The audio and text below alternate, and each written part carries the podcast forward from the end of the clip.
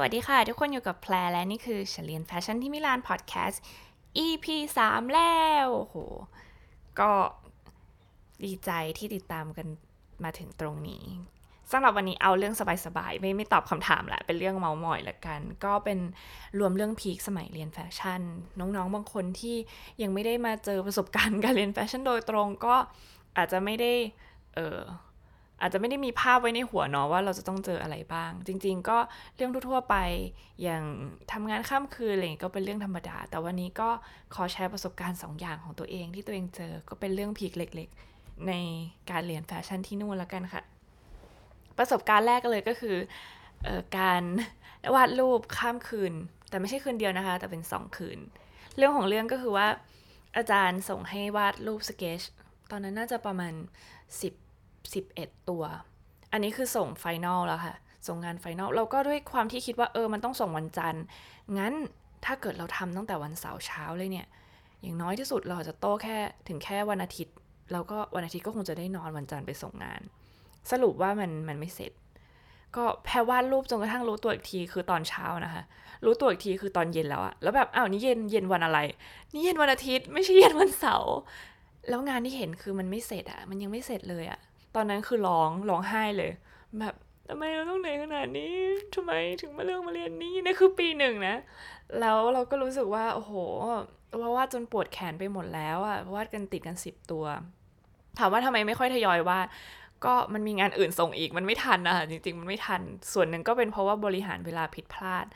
อีกส่วนก็คือว่าตั้งใจมากตัวหนึ่งโหยวาดสามชั่วโมงสิบตัวสามสิบชั่วโมงอะมันมันจริงๆมันก็ไม่เสร็จหรอก เราก็เลยรู้สึกว่าเอาวะ ก็ข้ามคืนวันเสาร์แล้วยังไงวันอาทิตย์ก็ต้องข้ามคืน ส่งงานวันจันทร์ตอนเที่ยงยังไงก็ต้องทำจนถึงวินาทีสุดท้าย ก็เลยตัดสินใจว่าทำก็ทำโหตอนนั้นก็วาดไปต้องเอาน้ำเย็นล้างหน้า ต้องคือพอดีพายเป็นคนชอบอบขนมค่ะอบขนมทั้งถาดมานั่งกินตอนคืนแล้วก็สู้วาดต่อจนกระทั่งตอนเช้า ก็ไปส่งงานอาจารย์แบบเป็นศพอะค่ะแต่ก็พบว่าไม่ได้เป็นศพคนเดียวนะคะ เพื่อนๆคนอื่นก็เป็นศพ ส่งงานอาจารย์เสร็จอาจารย์ happy ให้ผ่าน แล้วกลับบ้านนี่คือถึงที่บ้านอาบน้ำแล้วก็หลับเลยค่ะ วันนั้นหลับตั้งแต่บ่าย ตื่นอีกทีคือบ่ายของอีกวัน นอนไปยี่สิบชั่วโมง ก่อนนอนลาแม่ไว้เรียบร้อยแล้วด้วยว่า เออแม่คะถ้าลูกไม่ตื่นเนี่ย ลูกขอโทษจริงๆนะรักแม่มากเลย นั่นก็เป็นครั้งแรกที่ได้โต้รุ่งข้ามสองคืนตั้งแต่เช้าวันเสาร์ถึงบ่ายวัน บ่ายวันจันทร์เนาะแล้วก็เป็นครั้งสุดท้ายที่เคยโต้ข้ามสองคืน ใครที่ไม่เคยข้ามจริง ๆ โดยที่ไม่มีแกลบไปนอนนะคะ ไม่มีแกลบงีบแม้แต่ครึ่งชั่วโมง จะรู้เลยว่ามันเป็นเรื่องที่ไม่สมควรทำกับชีวิต แล้วก็ไม่ใช่ประสบการณ์ที่ที่ใครควรจะลอง แม็กซ์สุดก็ก็คืนเดียวพอค่ะ นี่ก็เลยเป็นอุทาหรณ์สอนตัวเอง แล้วก็อยากจะฝากน้องๆทุกคนด้วยว่า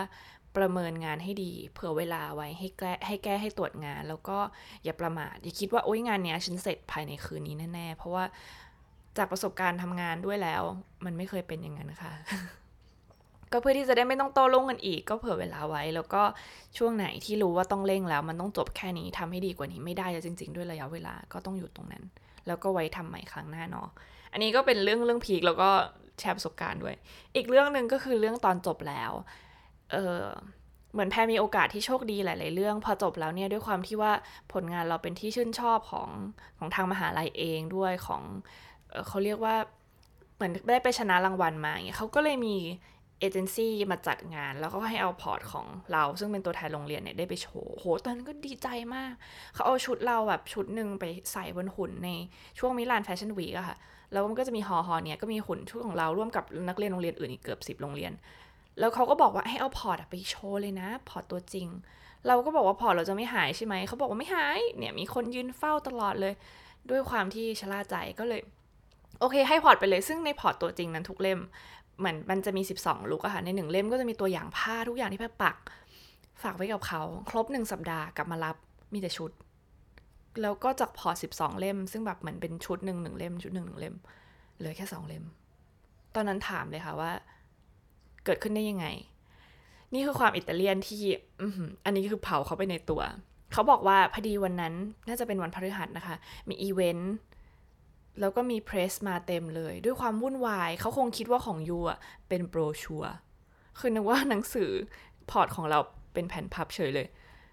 คนเขาก็เลยหยิบไปกันเต็มเลย ในขณะเดียวกัน เราก็เลยถามคนเฝ้าว่าแล้วตรงนั้น you ไม่เห็นเหรอ คนมันเยอะมากเลย I ดูไม่ทัน แล้วทำไม you ถึงเอา port ตัวจริงมาวาง เอ้าก็ you บอกให้ I เอามาวาง สรุปแล้ว port ทั้งหมดนั้นก็ไม่สามารถติดตามตัวได้ ขอดูกล้องวงจรปิดเขาก็บอกว่ามันไม่เห็น แล้วเขาบอกว่าเขาจะชดเชยเงินให้แพรทุกวันนี้ก็คือไม่เคยได้สักบาทสักสักสตางค์เดียว ก็เป็นเรื่องเจ็บแค้นแล้วก็เป็นเรื่องที่เอาไว้สอนตัวเองเลยว่าประมาทไม่ได้นะคะ งานที่มีแค่ชิ้นเดียว ก็ก็คงก็คงต้องทำใจอะค่ะ แม่ก็บอกว่าไปปริ้นใหม่มาได้นะลูก แต่โหแม่ตัวอย่างผ้าทั้งหมดที่เราทำเป็นชิ้นเล็กชิ้นน้อยสวยๆในนั้น มันมันไม่สามารถทำใหม่ได้แล้วอะก็ไม่เป็นไรก็ก้าวต่อไปข้างหน้า move on แล้วกัน move on เร็วๆ จบแล้วค่ะสำหรับสองเรื่องที่เอาไว้ฟังขำๆก็คิดซะว่าเปิดระหว่างนั่งทำงานดูแล้วกันเนาะเปิดไปแล้วก็เตือนตัวเองไปว่าเฮ้ยฉันจะจะไม่โต้รุ่งเหมือนคนนี้นะอะไรเงี้ยยังไงก็ขอให้ทุกคนที่กำลังทำงานอยู่สู้ๆค่ะ แล้วก็สำหรับใครที่ต้องส่งงานอาจารย์ไวๆนี้ก็เตรียมตารางเวลาดีๆ ขอบคุณที่ฟังเฉลียนแฟชั่นที่มิลานพอดแคสต์แล้วเราเจอกันใหม่ใน EP ถัดไปค่ะ สวัสดีค่ะ